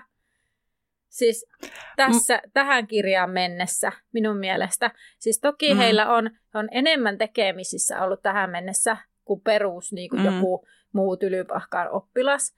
Mutta mä jotenkin, mä vähän hämmennyin tästä. Mutta mä en tiedä, johtuuko se siitä, että tämä kirja on niin pitkä tässä kirjassa se Dumbledore ei ole ollut erityisen läheinen. Mm, mutta ehkä päästään myös siihen, että Dumbledore kokee Harryn läheisemmäksi Aa. kuin monet muut. Niin, totta. Niin sitten, että jos Voldemort olisi niinku tajunnut sen, että Dumbledore välittää Harrystä normaalia enemmän kuin monesta muusta, koska Voldemortilla ja Dumbledorella on pitkä historia. Niin. Silleen, että Voldemort kuitenkin tavallaan tuntee Dumbledoren. Totta. Mä en ajatellut sitä tolta kannalta. Hyvä pointti. No ja sitten muutenkin tämä oli jännä, se oli vähän niin kuin semmoinen kohteliaisuuteen varjottu asia, että olen tässä itsekäs enkä halua, että Voldemort minua, että minä olen niin arvokas, että minua ei voi niin kuin, vakoilla. Kyllä. Tavallaan mulle tuli semmoinen olo. no, Dumbledorehan sitten pelkästään, miten Voldemort mahtaisi käyttää Harryä ja sitten, tota, että joo, näin niin kuin sanoit. ja, tota, ja Dumbledore nähnyt Voldemortin, oli nähnyt Voldemortin varjon häivähtävän Harryn silmien takana. Ja Voldemort ei kuitenkaan halunnut ottaa Harryä haltuunsa tuhotakseen Dumbledoren, vaan Harryn itse, minkä Dumbledore oli sitten myöhemmin tajunnut kaiken tämän jälkeen, ja tämän Voldemort tosiaan osoitti siellä taikaministeriössä. Ja Dumbledore oli siis pysynyt erossa Harrystä suojellakseen tätä, mutta toisin sitten kävikin. Joo, ja tässähän nyt se, mitä sä sanoit tästä, että tavallaan Dumbledore näkee itsensä niin tärkeänä, mm-hmm. että hän suojelee itseään sillä, vaikka oikeasti ei mm-hmm. ollut edes hänestä kyse, vaan Häristä. Niin, mutta kun hän on jotenkin niin... Kyllä mä ymmärrän sen. Dumbledore on oikeasti tosi vaikutusvaltainen, mm. äärimmäisen taitava velho. Mm. Niin kuin ainoa, kuka pystyy Voldemortille pistämään vastaan niin kuin, niin kuin mm. voimallisesti oikeasti. Ja se, sillä on niin monet langat käsissä mm. siitä, että miten tämä kaikki niin kuin, että täytyy antaa Dumbledorelle vähän krediittiä, että se on oikeasti tosi niin kuin, se osaa katsoa asioita pitkälle ja se pystyy niin kuin tekemään oikeasti monisyisiäkin suunnitelmia, mm. että tämä kaikki niin kuin, niin kuin hyvyys voittaa. Mutta sitten siinä tulee se, että sitten hän nostaa itsensä alitajuisesti niin korkealle jalustalle, Mutta, että hän on samalla tehnyt hallaa monille muille. Mutta siis mä olin pääsemässä siihen, Dumbledorekin on vain ihminen, koska meistähän mm. lähes kaikki tuijottaa omaa napaansa. Niin kuin me puhuttiinkin tuosta, mitä Terhi puhui tuosta kaikesta. Niin, eli kaikki haluaa vain aina sen oman asian useimmiten päästä mm. sanomaan. Niin tavallaan inhimillisyys näkyy tässäkin minun mielestä. Mm. Öö, no sitten Dumbledore kertoo siitä, että että tuota, se pahin pelko oli käynyt Arthurin kohdalla toteen, jolloin Kalkaroksen piti opettaa sitten Häröllistä Oklumeusta ja sitten se vähän niin kuin myöntää, että no, meinasin kiroilla, mutta piloillahan se meni. niin, niin, tota, että, että muistaakseni seuraavassa se kirjassa se sanoo, että no sehän oli farssi tai jotain vastaavaa. Mm. se niin kuin myöntää, että okei, hän mokas ihan totaalisesti tässä kohtaa. Joo. Sitten hän Kalkkaros oli siis kertonut Dumbledorelle Harry uneksineen salaperäisyyksen osasta ovesta, ja koska Voldemort haaveili siitä, niin myös Harrykin ne haaveili, mutta ei tiennyt miksi. Ja sitten Voldemort sai kuulla, että ennustukset on suettu niin, että vain asianosaiset voivat nostaa ennustuksen hyllyltä. Ja mä mietin tässä sitä, että äh, niin kuin sä taisit sanoa siitä, että ihmiset hän ei yleensä tiedä, että siellä edes on tollainen tila. Mm. Niin, kuinka, niin kuin, siis eihän niitä siis käytännössä kukaan ikinä tule nostamaan. Tai jos ihmiset ei tiedä, että se on siellä, niin, niin kuin, en mä, siis mielestäni on niin kuin jotenkin outo konsepti, että on mm. sali, missä on ihmisiä koskevia ennustuksia, ja vain asianosaiset, joita se koskee, se ennustus, voivat käydä sen nostamassa sieltä, mutta kukaan ei tiedä, että siellä on niitä ennustuksia, tai todella harvat tietävät. Mutta jos jotkut tietäisi, niin kyllähän siellä ihmiset haluaisi ravata, että no onko minusta ennustuksia? No onko minusta nyt ennustuksia? Onko minusta ennustuksia? Tyyppisesti. Niin. Että kyllä mä niinku, Mä ainakin jos tietäisin, että joku paikka on, jossa olisi minua koskeva ennustus, niin minä haluaisin sen kuulla. Joo, niin. Vaikka toisaalta osahan ei halua kuulla, kun mä tuli heti toisaalta, kun mä sanoin ton, niin semmoinen olo, että no haluaisinko kuitenkaan. Tuolla... Että se on kuitenkin semmoista, mitä mä en halua kuulla. Niin ja sitten tuolla oli tuolla profeetia tai ennustussivulla, mistä luin just alussa niitä kaikkia juttuja. Siellä sanottiin sitä, että ne voi olla siunaus tai kirous, koska tavallaan jos sä lähet niin kuin ennalta toimimaan sen ennustuksen pohjalta, taikka sitten jos on joku ikävä ennustus, niin sitten totta kai, niin kuin, että ethän sä välttämättä halua tietää. Mm. Niin, niin tota, moni, monipuolisesti, mutta... Mm. Öö, mutta tästä siis seurasi tosiaan siis se, että koska asianosaisen pitää mennä hakemassa ennustus, niin Voldemort oli mentävä ministeriö ja paljastettava itsensä tai houkuteltava Häri sinne. Ja siksi oli tärkeää Härin opetella Oklumeosta. Ja sitten tota, Häri alkaa pohtia sitä, että jos hän olisi kuunnellut Hermione ja opetellut, jos hän olisi harjoitellut, niin Sirius ei olisi. Piste, piste, piste. No sitten Harry vielä yrittää puolustella itseään, että hän kävi siellä pimeännon työhuoneessa, että yritti kysyä Oliolta, onko Sirius kotona, mutta kun ei ollut. Ja sitten Dumbledore alkaa kertoa, että Oliohan valehteli. Harry ei ole sen isäntä, joten se, ei, se voi valehdella aivan vapaasti, ja oikeasti Oli on palvellut useampaa kuin yhtä isäntää. Ja Oli oli tarttunut tilaisuuteen ennen joulua, kun Sirius oli käskenyt sen ulos, se oli ottanut sen hyvinkin, öö, niin kuin, mikä se on, kirjaimellisesti. ja oli tulkitsi sen käskyksi lähteä talosta ja meni Narsissa Malfoy luokse. Ja Harry ihmettelee, miten... Mä muuten hämmennyin tästä, koska leffassahan se on Bellatrix. Niin. Niin sit mä olin, se oli Narsissa, kenen luos menee. Mutta koska leffassa ei ole Narsissa silleen vielä esitelty ja muuta, niin se olisi outoa. Joo, ja sitten mä mietin muuten sitä, että onko se Bellatrix siinä joulun, joulua ennen päässyt vielä sieltä vankilasta? Niin, en, nyt en muista sitä aikajanaa, täytyy myöntää. Yllätys. En minäkään muista. No, no Harryhän tosiaan ihmettelee, miten Dumbledore tietää tämän kaiken. Ja Harry muistaa tässä kohtaa, että hän huolestui sitä Olion poissaolosta silloin jouluna. Ja Dumbledore kertoi kuuleensa se eilen Oliolta, Eli kun Kalkkaros oli saanut Härin varoituksen, tämä selvitti, että Sirius on talossa turvassa, mutta kun Häri ei kuulunut metsästä, Kalkkaros hälytti kiltalaiset. Vahkomieli Tonks, Kingsley ja Lupin lähtivät Härin avuksi, myös Sirius totta kai. Ja Kalkkaros pyysi Siriusta jäämään talon kertomaan Dumbledorelle, mitä on tapahtunut, mutta, ja Kalkkaros lähti etsimään Häriä metsästä. Mutta koska Sirius ei halunnut jäädä taloon, hän käski Olioa kertomaan Dumbledorelle, mitä oli tapahtunut, ja Olio oli sitten nauraan kertonut, minne Sirius oli mennyt. Ja koska Olio ei ollut killan salaisuudenhaltija, se ei voinut kertoa, missä päämaja on tai muita luottamuksellisia suunnitelmia, mutta hän oli antanut sitten tällaista pikkutietoa, mistä oli lopulta Voldemortille hyötyä, kuten se, että Härille Härille Sirius oli kaikkein tärkein ihminen ja toisinpäin. Ja Voldemort oli sitten tajunnut, että Harry menisi pitkälle Siriuksen puolesta. Mm. Ja sitten, ja sitten Malfoyt olivat käskeneet Olioa pitämään Sirius pois tieltä sen jälkeen, kun Harry oli nähnyt näyn, jossa Sirius kirjoitettiin. Ja jos Harry päättäisi tarkastaa, oliko Sirius kotona, voisi Olio huijata, ettei ole. Ja Olio oli satuttanut sitten hiinokkaa, ja sillä hetkellä Sirius oli ollut hoivaamassa tätä Mä mietin tässä sitä aikajanaa, että missä ne kaikki muut oli, koska siellähän, siellä, vai oliko se vaan, että ne hälytettiin ne muut kiltalaiset jostain, vai sattuko ne olemaan siellä Kalmanhan aukiolla myös? No kun, niin. Varmaan ne hälytettiin sitten jostain muualta. Mutta erityisesti siinä mun mielestä tässä sanottiin, että, että ne olivat ne, jotka olivat päämajassa paikalla. Niin, sitä mäkin ihmettelin, että missä ne kaikki muut on, koska nehän hengailee aina keittiössä, no. koska no. ei siellä, ellei nyt poikkeuksellisesti ollut siellä olohuoneessa. Niin. Kyllä. Hyvä, hyvin, hyvä pointti. Ää, mä tästä nyt vielä sitten jatkan vielä tästä Olion kuulustelusta, että vaikka Olio ei olisi halunnut siis kertoa tätä kaikkea, niin Dumbledore osaa sen verran lukilitistä, että tietää milloin hänelle valehdellaan, niin hän oli suostutellut kertomaan koko tarinan. Se oli kirjoitettu siihen sillä lailla, että mä mietin, mm. että mitenkäs se Dumbledore on suostutellut sen kertomaan. Kyllä, se oli, sit, äh, se oli niinku silleen suostut, että siinä niinku suostuttelusanan jälkeen oli kolme pistettä, piste, piste, piste. Että siitä voi niinku tulkita, että Dumbledore on käyttänyt ehkä vähän kyseenalaisia keinoja, Kyllä. että se saa Oliosta kaiken tiedon. Joo, ja tämäkin on sellainen asia, mihin tasaan en olisi kiinnittänyt huomiota, ellen lukisi näin tarkkaan.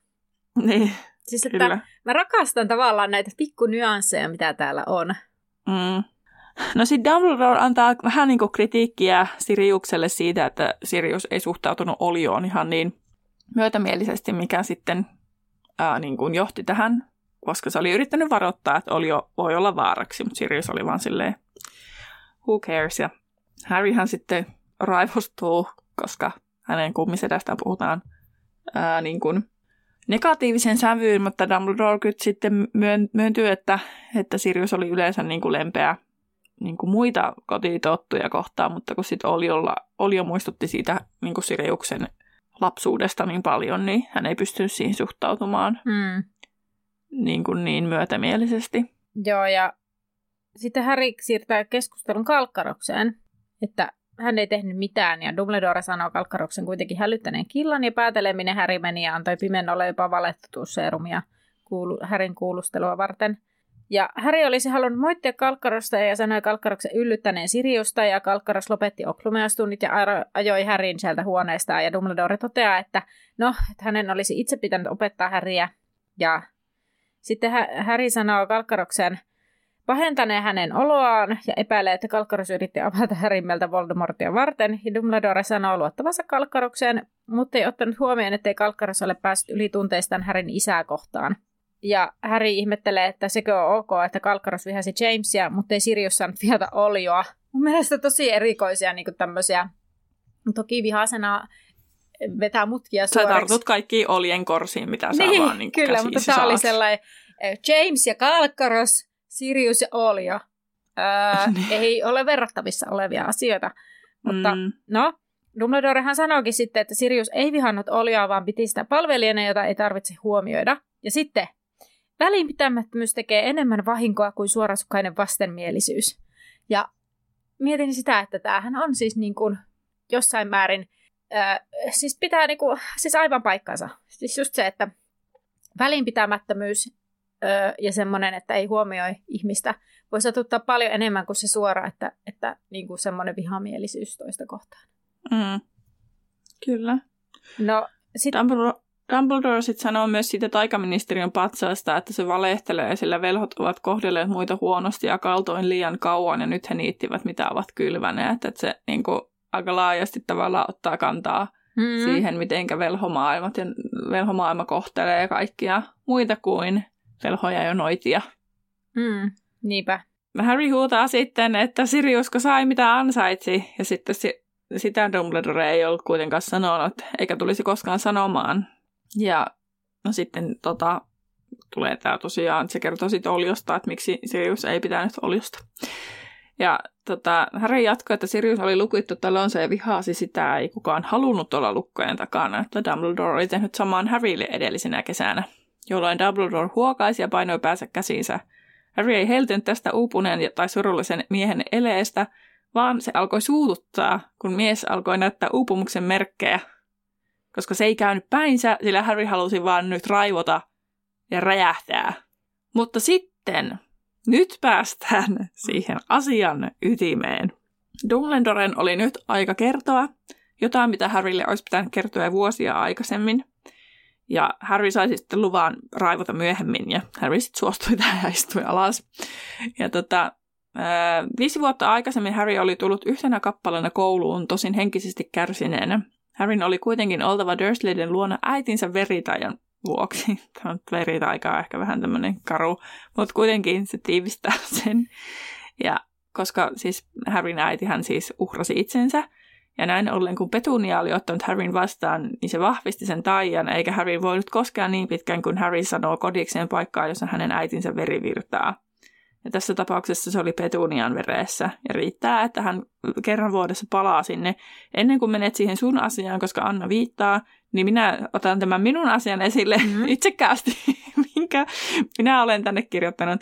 Että mietin, että miten pitkälle se kantaa. Että onko se se Dursleyten talo ja se tontti, vai onko se se Little Winching, koska Harryhän lähtee sieltä sinne kylän laitamille ja ne ankeuttajat hyökkää siellä hänen kimppuunsa Yrittää ainakin. Mm. Että jos se olisi ollut siinä omassa pihapiirissä, niin olisiko ne ankeettajat pystynyt hyökkäämään Harryn kimppuun. Mutta kysy, tähän sun asian haluaisin kysyä tällaisen, että, että suojaako se ihan kaikelta pahalta, koska siis sehän on pimento, joka ne ankeettajat on lähettänyt, eikä niin, Voldemort. Niin, äh, se, se oli se jatkokysymys, mikä mulle tuli just sillä sekunnilla mieleen, kun mä rupesin tota puhumaan, että itse asiassa meneekö se sitten niin, että vaan Voldemort ei pysty koskemaan Harryin niin pitkään kuin Harry on siellä. Mä jotenkin olettaisin, että Voldemort ja hänen kannattajansa, koska siis eihän tavallaan, miksi sitä Harryä olisi tarvinnut, jos Voldemort on tavallaan poissa, niin eihän sitä tarvitse suojella, mutta Dumbledore selittää niistä kuolosyöjistä.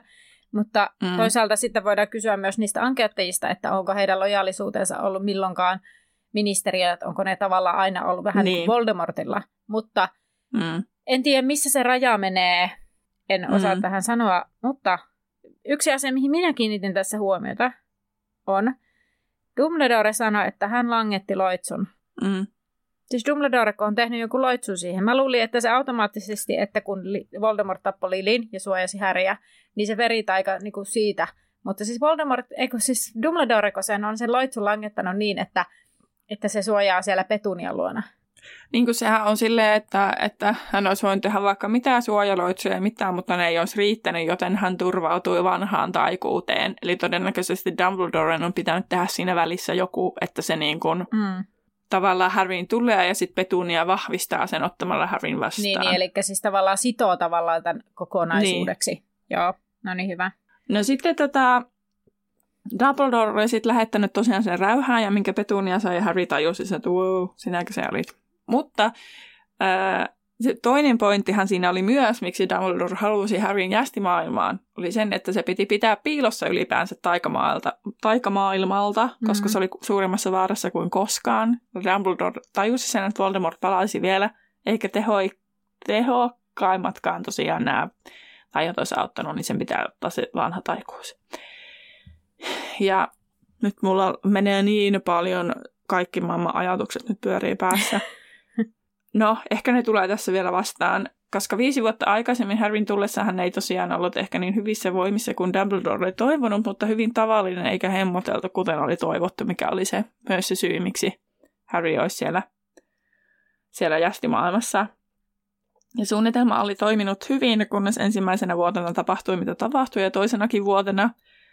Ja Harry oli sitten Dumbledoren mukaan ollut liian nuori ottamaan kantaakseen tämän raskaan tiedon, jonka Dumbledore aikoi kertoa – ja mun mielestä Dumbledore on oikeassa tässä, koska ykkös, äh, ekana vuonna ja tokana vuonna niin kun Harryhän on ollut alakouluikäinen. Kyllä. Niin minä ainakaan haluaisi kertoa alakouluikäiselle, että sinun pitää tappaa joku tai kuolla. Ei, ei siis...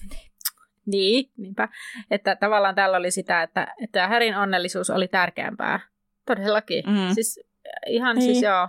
Ja sitten toi, että että se kohta, kun Harry on 14 ja sitten se on nähnyt, että Voldemort tulee takaisin, niin sen kaikki niin kuin pirstoutuu kaikki niin kuin tavallaan. Mm. Että hän joutuu aikuistumaan siinä hetkessä. Niin, niin mun mielestä se olisi ollut se hetki, että, että okei, tässä on nyt tämmöinen iso kuvio. Että sori, että sun viattomuus nyt lähtee kokonaan tästä elämästä. Mm. Mutta sitten ää, se Dumbledore sanoo, että Dumbledoren mukaan ongelmaksi muodostui se, että Harry oli liian tärkeä, mielenrauha tärkeämpi kuin suunnitelma, ei, äh, niin, mielenrauha tärkeämpi kuin suunnitelma. Eli tässä kohtaa Dumbledore vähän niin kuin myöntää, että hän sivuuttaa helposti tunteet ja menee suunnitelma edellä, kuten Puppet Master tekee. Ja hän kuitenkin sitten osoittaa tavallaan inhimillisyyttä ja sitä, että hänkin pystyy niin kovin välittämään, että joskus se suuri suunnitelma unohtuu. Ja lisäksi sitten se sanoo, mitä minä siitä piittaisin, jos jotain nimettömiä ja kasvottomia ihmisiä ja olentoja joskus epämääräisessä tulevaisuudessa teurastetaan, kun sinä kuitenkin olit hengissä terve ja onnellinen tässä ja nyt. Tavallaan ymmärrän sen pointin, että kun se Harry on niin tärkeä, niin mitä niillä muilla väliä. Mutta niin kuin, tavallaan eikö nythän mä tajuan sen, koska sitten jos olisi noudattanut sitä suunnitelmaa, niin sitten se olisi välittänyt niistä kasvottomistakin ihmisistä. Että se olisi niinku niin. tavallaan pyrkinyt, mutta ton pystyy myös näkemään silleen, että no mitä minä muista välitä, kun mulla on vaan tämä mun juttu. Niin. Mutta toisaalta ton tosiaan pystyy näkemään, että jos se noudattaa suunnitelmaa, niin se välittäisi muistakin kuin Harrystä. Mm. Mutta niin, tapa, että mä tuon sama asian ton, niin mietin, tota, että, että niin, että mikä, mikä tällaisessa vaakakupissa painaa. Nämä on tämmöisiä mm. eettisiä kysymyksiä perus, että mm. pelastatko yhden vai monta, jos se yksi on sinun läheinen niin. ja muut on tuntemattomia. Niin, niin. Tota, mutta sitten päästään äh, siihen asiaan, minkä Dumbledore tajusi Harryn ollen jo kauan aikaa ollut valmis niin kuulemaan. Että Voldemort yritti tappaa Harryn pienenä hieman ennen Harryn syntymää tehdyn ennustuksen vuoksi. Hän ei tiennyt tarkkaa sisältöä. Hän päätti tappaa Harryn tai siis Voldemort ei tiennyt sitä tarkkaa sisältöä, jolloin hän päätti tappaa Harryn, kun tämä oli vielä vauva, sillä hän uskoi sitten täyttävänsä ennustuksen. Kirous kuitenkin löi takaisin ja sen vuoksi Voldemort on pyrkinyt kuulemaan ennustuksen kokonaisuudessaan. Se on se ase, jota hän on etsinyt paluustaan asti. Tieto siitä, miten Harryn voi tuhota. Ja mä en oo jostain syystä mä oon aina miettinyt, miksi sitä sanotaan aseeksi, koska mä oon vaan siis, no ei nyt koskaan oli väärässä nahtavan väliin, mutta mä jotenkin nyt vasta sisäistin kunnolla, miksi, sen, miksi ne puhuu, että se on ase, koska se on tieto siitä, miten Harryn voi tuhota. Mm, kyllä. Mutta tämäkin on just näitä asioita, koska tätä lukee nyt niin paljon tarkemmin, niin sitten sit, että jotenkin tonkin sisäistin. Mä en tiedä, kaikille muille se on ollut vaan, no daa, näinhän se menee, mutta mä tajusin sen vasta jotenkin nyt sisäistin oikein kunnolla. Ja. Mutta se ennustushan on sirpaloitunut. Kyllä, ja Dumbledore sanoi, että se oli vain äänite, että kuulija muistaa sen täydellisesti. Ja yllätys, yllätys, se kuulija oli tietysti Dumbledore. Eli 16 vuotta sitten sijaan pääsi Dumbledore tapasi henkilön, joka haki ennustusopettajan paikkaa, vaikka Dumbledore ei olisi halunnut edes koulussa enää opetettava ennustusta. Dumbledore oli pettynyt hakija ja sanoi, että tämä ole sopiva tehtävään. Ja tässä kohtaa Dumbledore hakee ajatusseulaa ja vetää ajatuksia sauvallaan siitä sinne. Ja siitä aineesta nousee punhurmio, joka puhuu karkeaa ja käheää sävy, mikä on Härille tuttu. Minkälainen sun kähääni on, kun mä yritin silloin viimeksi kovasti? Ei, hyvänä aika. Mä en edes lähde tähän nukketeatteriin, että... Siitä ei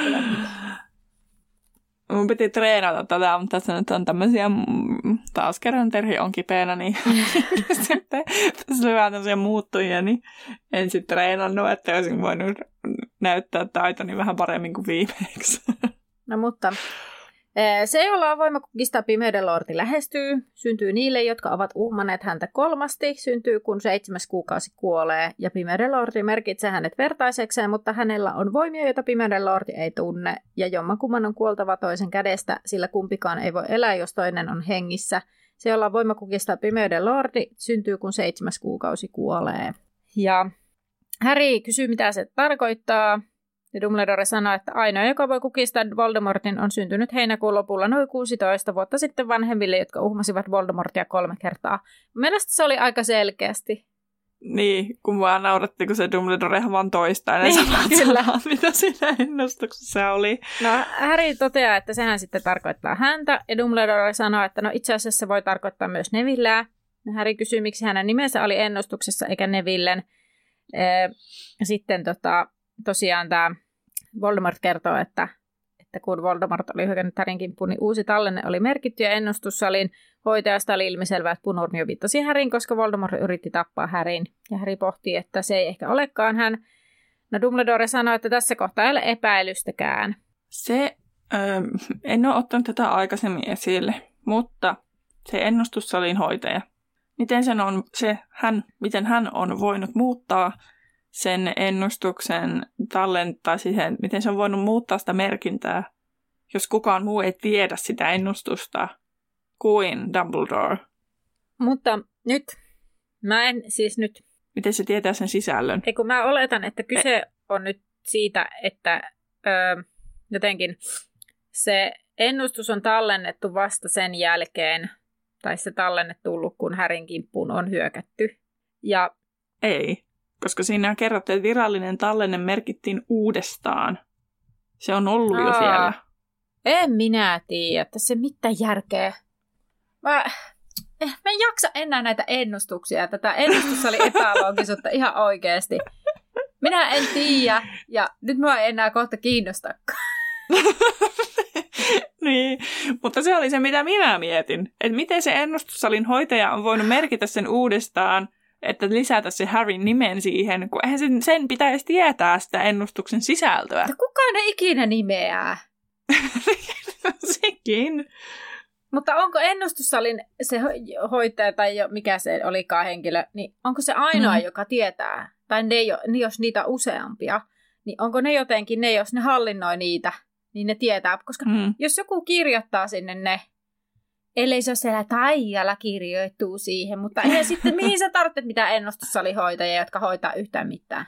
Niin. Ei siis, ei. Kun ei niitä edes pyyhitä, kun jos ne oli kauhean pölyisiä. se mitään järkeä. Anteeksi, siis niinku... Mä en, mä en jaksa enää. Me ollaan koko ajan syvemmällä suossa näiden mä en, ennustuksen siis kanssa. Mä haluaisin, Jos joku, tässä... jollakin on meille tarjota jotkut pelastustikkaat niin kuin myöhemmin, niin saa laittaa viestiä. Siis tiedätkö, mä, niin kuin, mä alkaa ärsyttää, että tässä ei niin kuin mitään logiikkaa, kun just tuolla niin kuin netistä lukee, että, Aa, että ei tiedetä, miten ne tulee. Ja sitten tämä, niin kuin, tämä Just nämä porsareet. Mä ei. mm. Sitten, sitten seuraava asia, mitä mietin, että kun Dumbledore toteaa, että se Harry, ei kun Voldemort oli valinnut pojaa, jonka tiesi olevan todennäköisempi vaara itselle, niin eihän sitä voi tietää, kumpi vauvoista on vaarallisempi. Niin. Ja, tiesikö, ja sitten mä mietin myös sitä, että tiesikö Voldemort edes, että samaan aikaan oli syntynyt sattumalta kaksi lasta. Ei no. se välttämättä tiennyt jotain Longbottomien babystä. Mutta hetkinen. Mitenkä siis niin? Siis tämä ennustusko on tehty sen jälkeen? Ennen, kun Harry on syntynyt. Mutta siis nehän on pakko, jos se on noin 16 vuotta sitten tehty, ja Harry täyttää tässä mm. muutaman kuukauden päästä 16, pari kuukauden kuukauden päästä 16, niin ne on niin kuin, ollut syntymässä, eli ne on niin kuin, ollut raskaana nämä Kyllä. Lili ja sitten tämä Neville äiti, jonka nimeä en nyt tähän hätään muista. Alice. Joo, ja sitten ne syntyy, niin tietysti sehän ei voi tietää, milloin ne syntyy, että tavallaan sitten kun ne on syntynyt. Mutta se, että se on ottanut vuoden ennen kuin se on käynyt niiden kimppuun. Ei se mun mielestä vuotta ole odottanut. Mä oon jotenkin aina ajatellut, että se ennustus on tullut tyylin keväällä tai kesäalussa ja sitten on syntynyt heinäkuussa. Niin, mutta kun ne on ollut vuoden ikäisiä ne. Siis Häri oli vuoden. Ai niin, totta. Totta, totta. Joo, joo. Ja se on ollut yli vuoden, koska ne sy- kuoli silloin Halloweenina, eli 31. lokakuuta. Eli se on ollut yli vuoden. Eli jos tämä on ollut ennen kuin se, ennen kuin se, tota niin, niin nämä on syntynyt, eli se on ottanut vuoden ja monta kuukautta sen päälle, ainakin viisi kuukautta päälle ehkä. No sitten se, no eihän se sitten ole tarvinnut olla ennen Harry. Nyt mä oon jo ihan sekaisin, mitä se Dumbledore edes kertoi, että milloin se oli. Mutta kun sehän ennustus on, että se syntyy, kun niin. ei syntynyt. Niin, ei ole, että ennustus ei kuulu, että on sy- syntynyt, vaan että syntyy. Niin, eli se on niinku tiennyt, että se on, minä vuonna se on syntynyt ja milloin, niin se on pitänyt vain selvittää, että kuka se muksu on. Ja sitten sen pitää nyt miettiä, että sen vanhemmat vastustaa häntä kolme kertaa. Mm. Mutta sitten kun Kalkaras on kuullut osaan siitä ennustuksesta jo silloin. Siis, tiedätkö, mulla on ihan semmoinen olo, että mä en jaksa, siis mä en ihan rehellisesti, mä en niinku, me, me, me niinku, voitaisiin varmaan puhua seuraavat puoli tuntia tästä asiasta. Ja Mutta siis, no ota kun mä nyt, kun ota kun mulla nyt on joku ajatus täällä päässä tulossa, niin wait a second. Kun siis, jos se ennustus on nyt siis tehty ennen kuin ne on syntynyt, ja Kalkaros on kuullut siitä osaan. Niin miten se nyt siis meni, että siis onko se Kalkaros, joka sitten on silleen, että vai oliko se Voldemort itse päätellyt, että se oli Lily ja Jamesin lapsi? Joo, Voldemort varmaan päätteli sen, koska... Ja sitten Kalkaros meni Dumbledorelle, kun se luulee, että se on niiden lapsi. Joo, että se on Lily mä lapsi. haluaisin väittää. No niin, okei. Okay. No mulla ei ole sitten, sitten se meni näin. No Harryhän sitten järkevästi kysyy, että eikö olisi kannattanut odottaa, että Neville ja Harry kasvaa ja katsoa kumpi on vahvempi ja tappaa sitten se. sitten Voldemortin tiedot ennustuksesta olivat kuitenkin epätäydelliset, nimittäin kuten sijan päälle on tyypillistä, niin jo kun kuulee sen ennustuksen ja mehän tiedetään, että se oli Kalkaros. Mutta salakuuntelija oli havaittu ajoissa ja heitetty pihalle, ja hän kuuli vain sen osan, missä ennustetaan heinäkuussa syntyvän poikalapsen. Sen vuoksi niin, että se syntyy heinäkuussa. Sen vuoksi hän ei voinut varoittaa isäntänsä siitä, että Harryn kimppuun hyökätessään hän kenties siirtää voimansa Harryn ja merkitsee Harryn vertaisekseen. Mä mietin, että olisikohan Voldemort edes pystynyt miettimään asiaa tuolta kannalta, että mä jotenkin luulen, että se olisi hyökännyt silti, että se on niinku pelännyt niinku kukistuvansa ja hoitaisi asian pois samaan tien. Niin. Tässä... Ja että ajattelisi, että se on niinku ennustuksen yläpuolella. Joo. Mä en tiedä, sanoiko sä tuossa siitä, kun siis Voldemort, ei, oh, mulla menee nyt ihan kaikki sekaisin, kun mulla alkaa mennä pataa jummiin tämän homman kanssa. Mutta siis niin kuin, ää, Dumbledore sanoo, että tärkeää huomata, että Voldemort ei valinnut puhdasveristä, vaan puoliverisen. En vielä, koska se tuli niin sen jälkeen. Mutta siis sitä mä vaan, että tavallaan tässä se, että hän on siis tiedostanut sen, että hänellä on kaksi vaihtoehtoa. Että hän on mm. niin kuin, tavallaan, että, että niin kuin, hän on tiennyt molemmista vaihtoehdoista, koska hän olisi voinut valita. Niin, totta. Ja niin, tässä se sanoo Dumbledore sitäkin, että hän näki, eli Voldemort näki Härissä itsensä ennen tapaamista ja antoi voimia ja tulevaisuuden, jotka ovat valmistaneet Härin pakenemaan neljä kertaa. Joo. No Voldemort ei siis tiennyt, että olisi kannattaa tosiaan odottaa hankkia lisää tietoja. Hän ei tiennyt, että Harryllä tulisi olemaan tietoja, joita Voldemortilla itsellään ei ole. Ja näitä ei Harrykään tiennyt, mutta Dumbledore sitten sivistää, että se on tämä rakkaus. Sama asia, joka on aina lukkojen takana salaperäisyyksin osastolla ja on arvoituksellisempi kuin kaikki muu. Ja sitä ei ole Voldemortilla lainkaan, ja se pelasti Harryn, koska Voldemort ei pystynyt asettumaan ruumiiseen, joka oli niin täynnä hänen inhoamaan voimaan – ja lopulta ei ollutkaan väliä, pystyykö Harry sulkemaan miele, miele, mielensä, sillä hänen sydämensä pelasti Harryn. Siis mun mielestä tämäkin on mielenkiintoinen, että siellä on, si- siis siellä, on siellä salaperäisyyksi osastolla on, on, on siis niinku huone, mikä on teidän rakkautta, ja tutkitaan. What? Siis näinhän se voi ymmärtää, eikö niin? Onko se nimeltään sitten Love Room? No mä just googlaan täällä Department of Mysteries Love Room. oi, oi, oi. Love Room, kyllä. Harry Potter Wiki, Love Room. Siitä voisi saada hyvinkin, hyvinkin erilaisen kuvan siitä, mitä siellä oikein on. Mutta... The Love Room was a room in the Department of Mysteries devoted to the study of love. Kuulostaa kyllä ihan eriltä, mitä se ehkä tarkoittaa. Study of love. Apua. In the room was a fountain or a well that was believed to hold a deposit of amortensia. Eli sitä love potionia. Kaikista, että siellä olisi niinku, kaikista niinku, ö, voimakkainta love potionia. Mikä se on rakkaus, rakkaus. Mikä se on rakkaus Niin, mikä se on. Ja tota, ja sitten nämä puhumattomat ottaisi sitä taikajuomaa ja tutkisi sen niin kuin, vaikutuksia. Hei, mitä? Näin täällä Pottervikissä lukee. Unspeakables, unspeakables would take this potion and study the effects. Muuta tällä ei kerrota. No selvä. Eli yksi nappaa juomaa. Anna ilmi oli kyllä niin, mitä? Siis mietin nyt, kun yksi nappaa juomaa ja muut on silleen, että ahaa, minkälaisia reaktioita, miltä se sitä tuntuu, mitä sä ajattelet. Siis joo, kyllähän meilläkin on siis tällaisia, mutta yleensä ne ei ole ne tutkijat, jotka sitä naukkailee sitä tai testaa sitä tuotetta, vaan ne on yleensä jotain koekaniineja. No, velhot on tunnetusti hieman eri tavalla hoitaa. mä oikeasti Siis mä veikkaan, että suhtautuisi sitä ihan eri tavalla, ellei me oltaisi niinku möyritty vaikka minkälaisessa mudissa tänään. niin sitten musta tuntuu, että mulla on niinku ihan oikeasti pää ihan silleen, että, vaat, että mä en niinku enää kestä mitään tällaista näin erikoista. Oi, oi. No, no siirtääkseen hetkeä, jolloin Harry joutuisi taas ajattelemaan Siriusta, hän kysyi ennustuksen loppuosasta, että oliko niin tosiaan, että hänen täytyisi, niin kuin, tai että toisen täytyisi tappaa toinen lopulta. Ja sitten kuuli vaan niin, eikä kumpikaan sanonut mitään pitkään aikaa. Ja sitten Harry kuulee aamiaiselle menijöitä ja siihen ihmettelee, että... Tai siis tämä pisti aika vakavaksi, joten mä luen tämän kokonaan. Tuntui mahdottomalta, että maailmassa saattoi olla yhä ihmisiä, jotka kaipaavat ruokaa, jotka nauravat, jotka eivät tiedä eivätkä välitä siitä, että Sirius musta on ikuisesti poissa. Vaikka Harry edelleen uskoi, että vetämällä verhon syrjään Harry olisi voinut nähdä Siriuksen katsovan häneen tervehtyvän häntä kenties nauravan hieman. Sen pisti jotenkin jostain syystä toi silloin, kun mä luin sitä, niin pisti mut ihan niin kuin vakavaksi. Mm.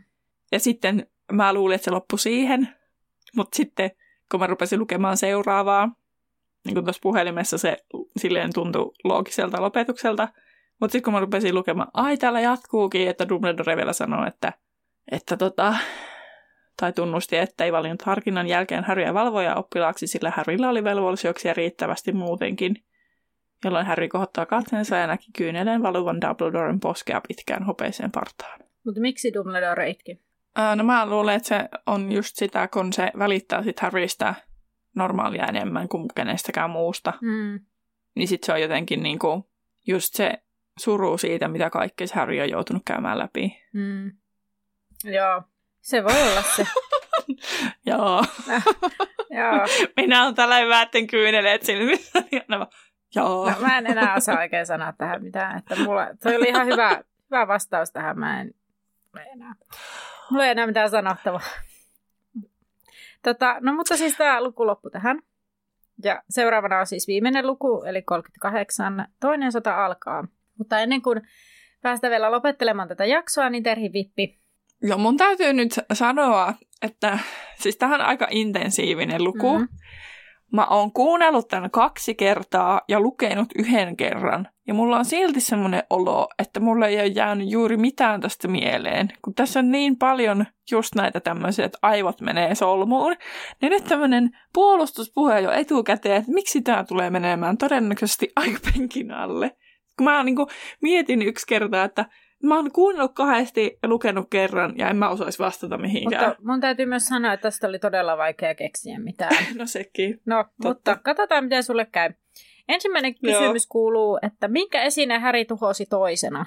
Ilmiskoopin. Aivan lunaskoopin. Aa, no skooppi kuin skooppi. öö, no mitä Dumbledoren pöydällä oli? Siellähän voi olla vaikka mitään. Kaksi asiaa. Kirjoja, pergamentteja, paperia, kirjeitä. Tämäkö on sun vastaus? Minä tiedän, mitä... mä, tiedän, mä muista, mitä siinä mainittiin. No, hopeinen mustepullo ja tulenpunainen sulkakynä. No niin. No ne musteet ja sulkakynät sitten jäi pois tuosta mun listasta. No, no sitten joo. Dumbledore kertoo, että kun Harry tuli kouluun, niin hän oli tavallinen poika, eikä, mitä hän sanoi. Että mitä hän... Joku hemmoteltu lapsi. No, hemmoteltu pikkuprinssi. niin. no. Puoliksi oikein. No, joo, no. No hemmoteltu oli se pääpointti siinä. No, tota, sitten siellä kerrotaan, kun Häri oli rikkonut näitä tavaroita, niin miten ne kimmalsivat, mihin niitä verrattiin. Ne kimmelsivät kuin... Smaragdit. Ei vaan sadepisarat. Siis nämä on, nämä on aivan siis HV-kysymyksiä, koska näitä on tosi vaikea etsiä. Siis mä niin kuin lähdin peruuttamaan sitä lukua taaksepäin, että mitä mä löydän sieltä. No, viimeinen kysymys. Minkä värisessä kaapissa ajatusseula oli? Tumman ruskeassa. Ei vaan mustassa. No joku... No, vitsi, kun mä mietin sitä, että mä, että ei siellä voi mitään mustaa olla. No niin, että Pöh. sehän meni sillä lailla. no hei, minä muistin sen, että se härry olisi ollut hemmoteltu, jos olisi jäänyt melhomaan. No puolet, puoli pistettä, hienosti perhe. no mutta kuulijoille no niin, mutta... sitten. Ainut, mikä yritin, että ei ole ihan tämmöinen, mutta tähänkään siis ei vastausta toki käyty tässä luvussa, eli nyt sun täytyy arvata sinne, arvata vastaus tai sitten tota niin, niin, muistaa. No, Kysymyshän kuuluu siis, minkä värinen Foxin pylväs oli, tai se orsi, millä Fox siis on yleensä, niin siinä oli se, että minkä värinen, minkä värinen se on. Ja oikean vastauksen kuulet seuraavassa luvussa tai seuraavassa jaksossa. ja sitä ennen voit käydä tätä spekuloimassa somessa, Instagramissa Laituri Podcast, siellä tulee päivitys ja sitten meidän päkkärillä Laituri 9 ja 3 kautta 4 podcastin päkkäri. Eiköhän me tässä taputella tämä jakso loppuun, eli Nähdään Laiturilla. Moi moi! Edellisessä jaksossa saatiin todistaa menest- menestyksen tuskaa, mä sen sanoa.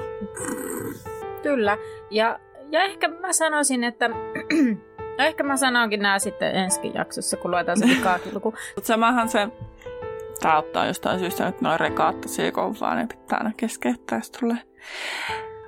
Tota, tai siis Dumbledore siis sanoo sitä, öö, että... Voi hyvä ei.